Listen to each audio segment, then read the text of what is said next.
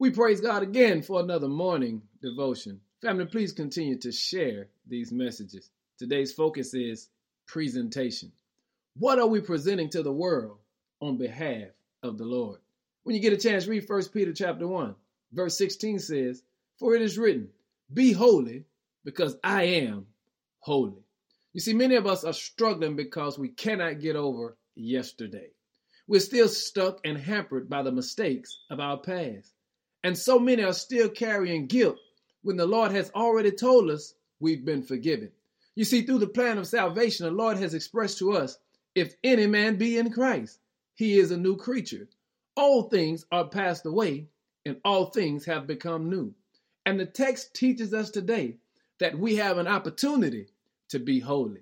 Now, you got to recognize it makes no difference what happened on yesterday, but today we can be holy. You know what holy means.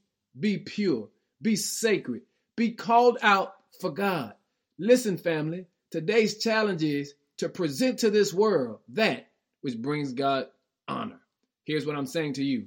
Have a holy attitude, have a holy spirit, and have holy conduct. Give God the best of your service today and present to this world that which brings honor and glory to God. You can do it. Be holy in Jesus' name. Praying for you. Amen.